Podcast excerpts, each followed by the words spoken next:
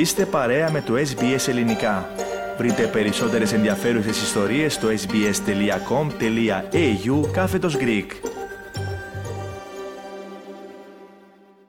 Ακόμα πιο δύσκολες ημέρες έρχονται για τα νοικοκυριά με στεγαστικό δάνειο καθώς σήμερα η Αποθεματική Τράπεζα ανακοίνωσε νέα αύξηση των επιτοκίων. Το Διοικητικό Συμβούλιο της Κεντρικής Τράπεζας δεν αποκλείει νέες αυξήσεις στο επιτόκιο και μέσα στο 2023. Περισσότερα θα συζητήσουμε τώρα με τον Πάνο Αποστόλου που είναι επίσης μαζί μας σήμερα στον Ραδιοθάλαμο. Πάνο, αρχικά καλησπέρα και σε σένα. Καλησπέρα και από μένα, Θέμη. Λοιπόν, πάνω τελικά επιβεβαιώθηκε η νέα αύξηση των επιτοκίων από την Κεντρική Τράπεζα. Μόνο κάποιοι λίγοι οικονομολόγοι θέμη ανέμεναν αύξηση μισής ποσοστίας μονάδας, ωστόσο η νέα αύξηση είναι 25 μονάδες βάσης. Το βασικό επιτόκιο διαμορφώνεται στο 3,1%. Δηλαδή είναι το επιτόκιο με το οποίο δανείζονται οι εμπορικές τράπεζες από την κεντρική τράπεζα της χώρας. Τα στεγαστικά επιτόκια θα κινούνται πλέον πάνω από 6,5%. Πρόκειται για τον 8ο συνεχόμενο μήνα αύξησης του επιτοκίου και το υψηλότερο από τον Νοέμβριο του 2012.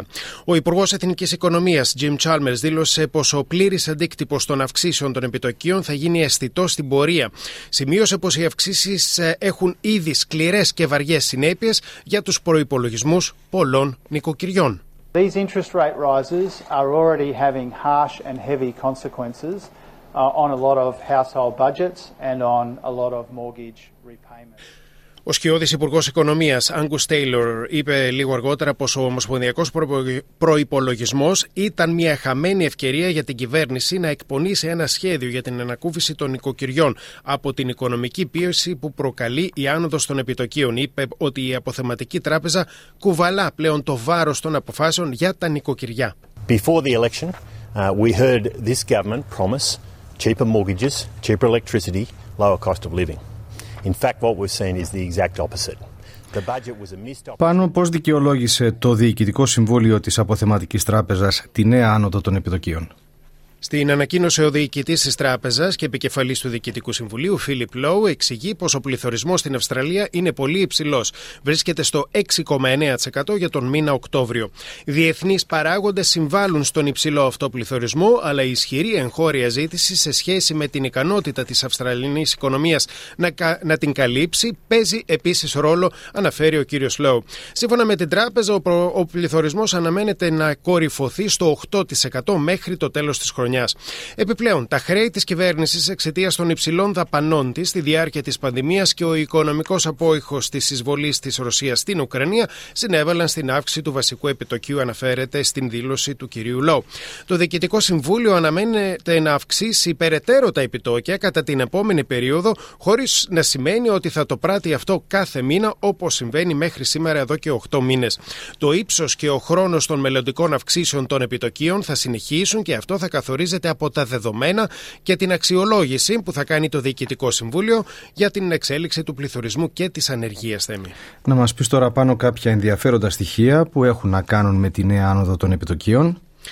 Για ένα στεγαστικό δάνειο ύψους 750.000 δολαρίων, η μηνιαία επιβάρυνση ξεπερνά πλέον τα 1.400 δολάρια, αυξημένη κατά 75 περίπου δολάρια μετά και τη σημερινή άνοδο του επιτοκίου. Το μέσο επιτόκιο δανεισμού από τις εμπορικές τράπεζες τον περασμένο Μάιο ήταν στο 3,4%. Τώρα αναμένεται να ξεπεράσει το 6,5%. Οι τράπεζες ANZ και Westpac προβλέπουν ότι το βασικό επιτόκιο θα ανέλθει στο 3,80 85% έως τον Μάιο του 2023 και θα αρχίσει να υποχωρεί από το 2024. Η τράπεζα NAB προβλέπει το επιτόκιο να φτάσει στο 3,6% μέχρι τον επόμενο Μάρτιο και να παραμείνει σταθερό πριν αρχίσει η υποχώρησή του από τον Μάρτιο του 2024. Μόνο η τράπεζα Commonwealth προβλέπει ότι το επιτόκιο θα, δεν θα αυξηθεί άλλο, θα παραμείνει στο 3,1%. Επιπλέον, οι τράπεζες αυτές για το 2022 αναμένεται αναμένεται να έχουν συνολικά κέρδη 28,5 δισεκατομμυρίων δολαρίων και αυτό κυρίως από την αύξηση των επιτοκίων. Πρόκειται για μια ετήσια αύξηση του 6%. Αυτό μπορεί να μην συνεχιστεί όμως την επόμενη χρονιά αφού, αφού πολλοί υπερχρεωμένοι δανειολήπτες μπορεί να αναγκαστούν να πουλήσουν τις κατοικίες τους αφού δεν θα μπορέσουν να αποπληρώσουν τα δάνειά τους. Και τέλος ε, Θέμη, οι τράπεζες αυτές θα βρεθούν εκτεθειμένες ενδεχομένως με κόκκινα δάνεια και αναμένεται να μειωθεί η κερδοφορία τους το 2023. Και με αυτά τα αριθμητικά στοιχεία ολοκληρώνεται πάνω και η δική σου επικαιρική αναφορά. Κάντε like, μοιραστείτε, σχολιάστε, ακολουθήστε μας στο Facebook, στο SBS Greek.